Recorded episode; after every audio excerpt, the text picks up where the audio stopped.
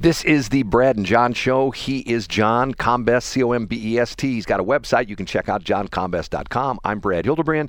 You can check out my website. Well, actually, it's both of our websites.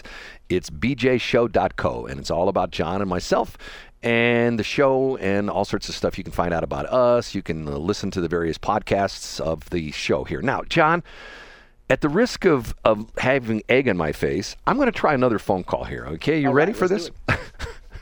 this guy has never been on this station before, and we're just going to see what happens here. I'm going to make this call right here, and hopefully he'll be able to hear me. One ringy dingy, as we used to always say on the old show. Hello. Hey, Jack Frost, do you hear me? I can. You can hear me. Why? Why? Yes. You can hear me okay? I can hear you perfectly. This is so weird. Okay, the reason being is I'm in another studio, Jack, and I made a phone call to another person. They couldn't hear me, but you hear me fine. Ah, yeah, clear as a bell. This is Jack Frost, aka one of the many, many, many, many, many characters from Christmas traditions in downtown St. Charles. Ah, yes. Jack, Jack, how you doing? We've never talked to you. See, this is the Brad and John show. John's over there. He can't hear you because we've got some technical issues. But for those of you who've never heard Jack Frost before, Jack Frost is could I call you the lead character? Would that would that make sense? Are you like Well, the, I think Santa would probably take offense to that. So absolutely, call me the lead character. the lead character. Christmas traditions. For those of you who have never heard of Christmas Christmas traditions, give us the the uh, the abbreviated version of what it's all about and when it's going on and all that kind of stuff. Absolutely. Well, first of all, season's freezings to all of your new listeners. Uh, but St. Charles Christmas Traditions is a nearly half century old old world Christmas holiday festival that takes place along Main Street in St. Charles. Now, people who have been to Main Street know that it's got those beautiful 200 year old brick buildings and the gas lamps and everything. Well, you've seen nothing yet if you have not seen it at Christmas. It is decorated with live greenery, and then you get this whole celebration of Yuletide past. So you come down and you get to meet over 35 different characters, nine caroling groups, everyone from Ebenezer Scrooge to the Sugar Plum Fairy. We have Santas from around the world who talk about how the holidays are celebrated in their home countries.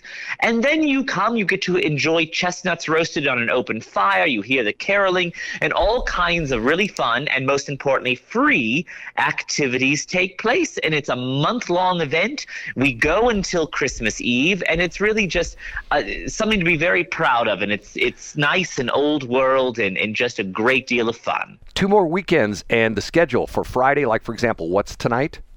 Yes, so tonight we are here in St. Charles from 6 p.m. to 8:30 p.m. And if people like things on the naughtier side, we have our special Krampus Carnival taking over the depot, which is where some of the uh, naughty gift givers from around the world and international traditions gather around. It's a, a fun mix of Halloween and Christmas, but it's very family friendly. So that's from 6 to 8:30 tonight and then tomorrow, Saturday, we kick off with the noon Santa parade and then go until 8:30 p.m. on Saturday and then on Sunday we are here from noon kicking off with the Santa parade again down Main Street until 5. So, for most of us who are not from the North Pole, it's been some good weather, but for you, not so good, right? Yeah, not so great. I've had to take a lot of uh, chill pills, if you know what I mean, to keep from turning into a puddle. We've all learned from Frosty the Snowman's mistakes in the past, and we won't go back. Interesting. Now, and once again, this weekend and next weekend, and the way the, the calendar is this year, uh, with Christmas being on Monday, you will be there on Christmas Eve as well, too, which is a week from this coming Sunday, correct? That's correct. So that will be our big grand finale. We'll be there on Christmas Eve, special hours, 11 a.m. to 2 p.m. And it it, uh, we we finish up the season with a big pep rally called the Santa Send Off, where all the different characters will be there to wish Santa and Mrs. Claus well as they ride a horse-drawn carriage into the sunset to prepare for the big night. Jack Frost, I appreciate your time. I'll give you buzz a little bit after 8 o'clock. We'll put you on the other station. And quite honestly, in the other station on Westplex 1071, I have a bone to pick with you. I'm a little bit upset with you about something. So uh, let that. let Bring it on! I've got a cold shoulder with your name on it, Brad. let that simmer in your mind of what I'm going to be upset with you about. And I think you probably might even know. But that's a whole nother story. I'll talk to you in a few, okay? Seasons freezings, Brad. bye bye. That guy is incredible.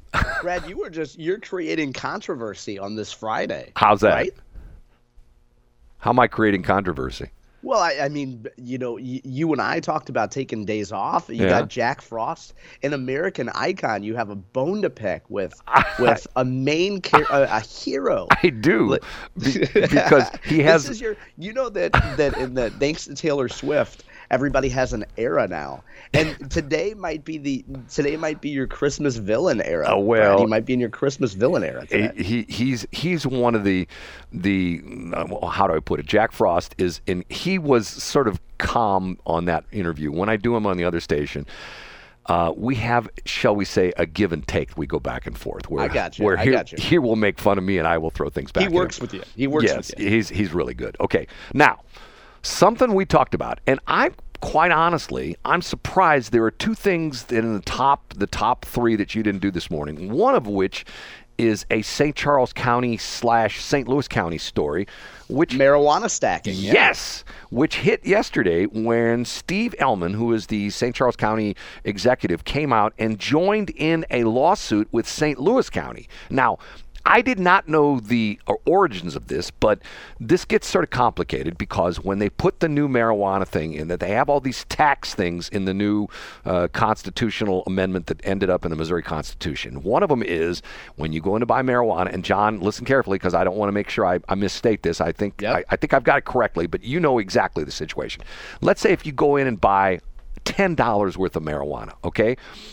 On top of that, you'll have the local regular retail tax that you would pay if you bought a piece of furniture or whatever at a local retail store, correct?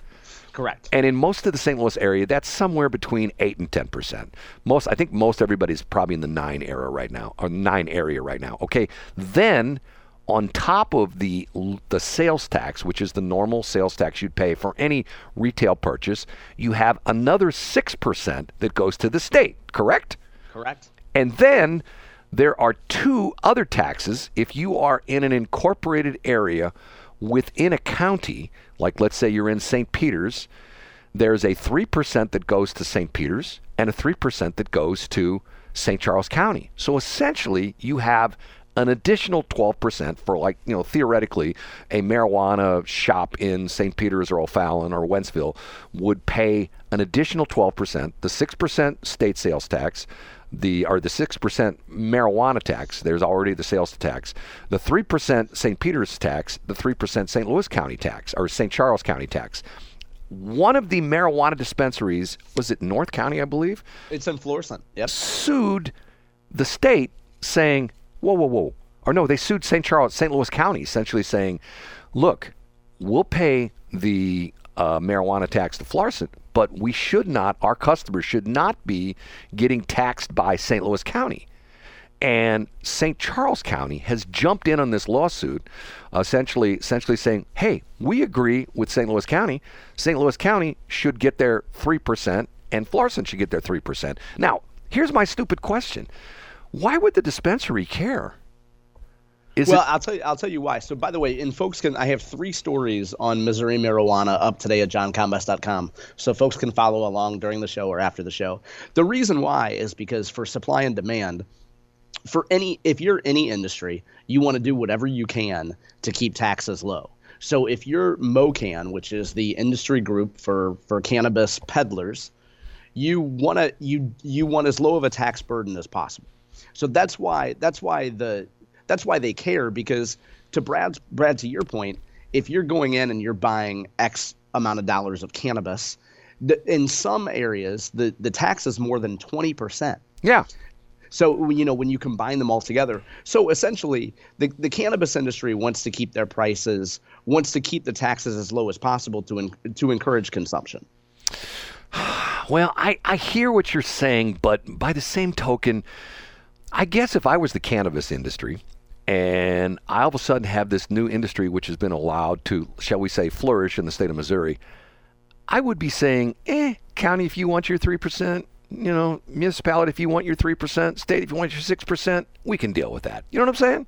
Yeah, I think so, and I get what you're saying. I, I do think that it's it's clear, and we've talked about this on the show before, Brad. Is that one of the things that's universally agreed about the about the marijuana statewide vote is that the language was ambiguous, and it's the same. It's frankly the same type of debate that legislators are having today about the personal property tax freeze for seniors. Right. Because if the language was more specific, it could give counties a little bit better guidance on how to go about it. Right. So years and you'll see these lawsuits all around the state, which is why I usually don't link to local stories on my website, but because it involves a statewide issue, I do. So folks should check it out. And and also, Brad, you mentioned St. Charles County. St. Charles County says that they're losing out on eight hundred thousand dollars a year in revenue if they don't get this tax. And you know what? Quite honestly, I thought that was like.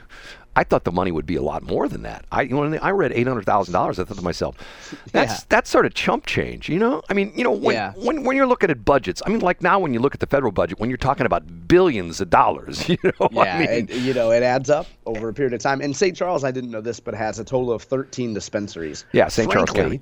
I thought St. Charles County had more than 13 dispensaries. Maybe it's just because every time I drive, I see one, and I'm not a marijuana guy, so I see one and I roll my eyes and well, I say, "Well, there's another one." You know, the crazy thing on that is they're doing a lot of billboards, and we, I, I, I shouldn't say we can't. But our industry group, the National Association of Broadcasters, highly recommends we do not do advertising for marijuana places on the radio. You know about Why this? Why is that? Is that because of, because the federal law still prohibits well, it? Yes, the federal yeah. law still classifies that was it as a Schedule One narcotic yep. or something like yep. that. Same and as, that's why so many banks and that's you know the banking issue is huge too because right. and because as long as marijuana is illegal on a federal level, you know that then then bankers have a whole have a have a hard time giving loans to companies. You can't go in and get a loan the same way if you uh, you would if you got a radio station. Brad has an opinion on the way banks treat radio stations. Well, that's a well, story. but but but the inter- interesting thing there is that the bank has a as essentially is federally licensed, so to speak, by the FDIC, and ultimately the banks are afraid that one day the examiners will show up and say, "Hey, uh, you know, you you're uh, got these people putting money in your bank that are, uh, you know, selling this marijuana stuff. You know what? That's illegal federally. Guess what? We're here to shut your bank down. Yep, and, absolutely. And yep, the, it's, it's complete risk management. Right. And by the way, which is why so many of the the companies want to take cash you know, it, I haven't been into, into a dispensary, but they, you know, they deal with a lot of cash, and it's it's been great for companies like Brinks, by the way, which has been kind of a side play if you believe in the growth of the marijuana industry. Brinks has to somebody has to handle all the cash that comes into these places. Well, there's an interesting story. We've talked about this on on on Westplex 1071. There was an interesting story. I think it was a couple years ago, or maybe it was just last year, uh, where there was a a lady who uh, has I don't know how in the world she's done this, but she's got some kind of a banking relationship in Denver where she's got a couple of banks that will accept marijuana dispensary cash and she runs a service where she sends an armored car from Denver across, if you've ever driven that, it's quite a drive, across from uh, uh, Kansas into Missouri. The armored car stops at all the marijuana dispensaries, then takes that cash, drives it across the state into Colorado, into Denver, and they deposit that cash in the banks in Denver. And you know what kept happening to the, her her uh, her armored cars? They they'd get hijacked. They no, they'd get pulled over in Kansas, and the Kansas sheriffs would take the money. You're right. I heard yes, about this. Yes. You're right. They would pull over the armored cars and say, "Hey, what do you got in there?" Well, we got cash. Where's that from? Uh, marijuana dispensaries in Missouri. I, I, heard about this. One of my favorite follows on Twitter is a guy named Eapen Thampy, who's a big marijuana advocate and psychedelics and all that. And I remember him talking about this and how egregious it is for Kansas to just say, yeah. "Nope, this cash is illegal. It's ours. Right, Try and right, and get it." Right. They would just essentially take the yeah, money. It's take, drug money. They take, just yeah, classified exactly. it as drug money. They would take the money out of the armored car and say, "Okay, on your way. See you later. Bye." And you know that's the plot line of a new show that Brad and I are developing called Topeka Vice. Well, the crazy thing about that is it's a perfect example of how none of the government agencies are ever on the same page. You know what ever. I'm saying? Yeah, I mean, yeah. It's the point and you where know what? Especially not if you're able to grab some headlines, and if you're a law and order sheriff You say, I'm not going to want that. It reminds me of there was like a Dukes of Hazzard episode about this, I believe, where, you know, Roscoe P. Coltrane was talking about marijuana. And, you know, if there's a headline to get, why, why wouldn't you confiscate the money? it's just crazy stuff. You know, if it's legal, make it legal. If it's, you know, if it's legal for you and I to, uh, you know, as a dispensary owner to have a marijuana dispensary, uh, you know, and why can't we go down to the bank with our money and put it in the bank? No, yeah. you can't do that. But there are some banks and saying there's at least one that I know of. Maybe we should talk about that next week. God, this show went by in a hurry. Uh, it did. We have to wrap it up at 7:59 and 41 seconds. John, once again, your website johncombest.com and check it out this weekend. What I always say is miss a day, miss a lot. And don't forget, you can always check out our show. This, this, this show will be up probably in the next hour or so on bjshow.com. We'll talk to you again on Monday. It's 8 o'clock.